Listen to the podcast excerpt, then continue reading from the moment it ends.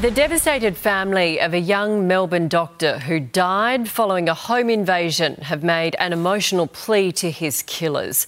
33 year old GP Ashley Gordon was murdered in the early hours of Saturday morning after a group of intruders broke into his Doncaster home.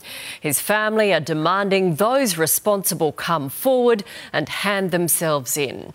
Joining me now is Ash's sister, Natalie Gordon. Good morning to you, Natalie. First of all, I am so sorry you are standing here today talking about this. Can you tell us what Ash was like? Oh, um, Ash was a big personality with a large heart. Um, his presence was known everywhere.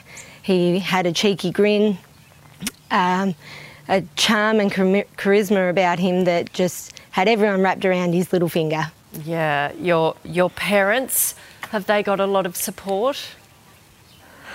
Yeah, we're um, we're a big family, so we're all wrapped around them at the moment. Um, but as you can imagine, it's extremely difficult for us all, but especially mum and dad. Yeah, he sounds like a very special man.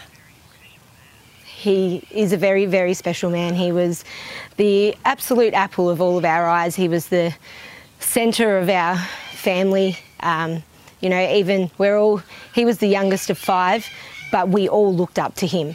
Mm. Has your, um, has your grief turned to anger? Um, yes, I, I, think it's been for me anger the entire time.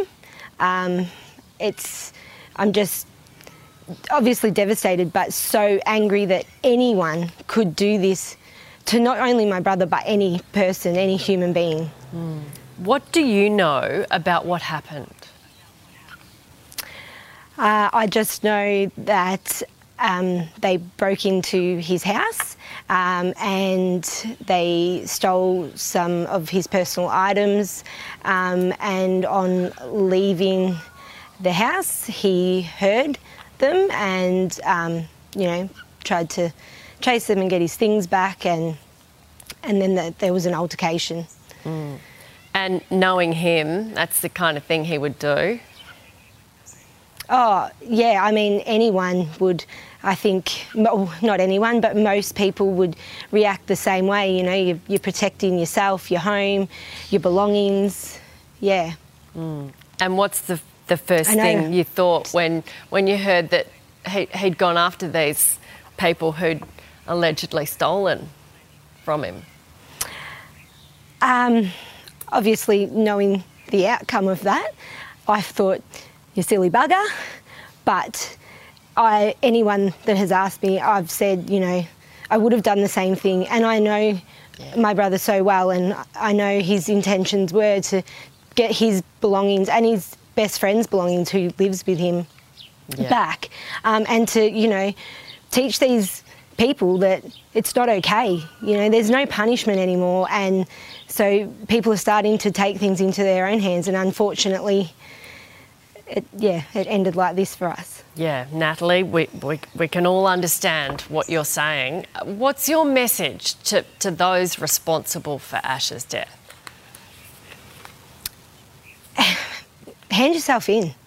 Wear the consequences and let us punish you because you'll never imagine what we're feeling, what we're going through.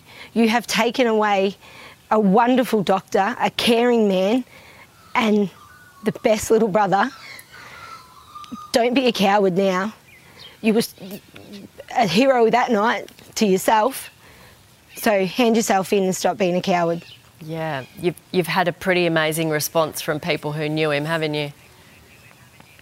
Yeah, um, we have. It's been really, really nice to read the outpour of messages from not only obviously our family and friends, but um, distant friends, friends of Ash's that you know we didn't really know, patients, his colleagues. It's been amazing to hear the way they describe him is exactly how we describe him, and I love that he was true to himself, even in his job.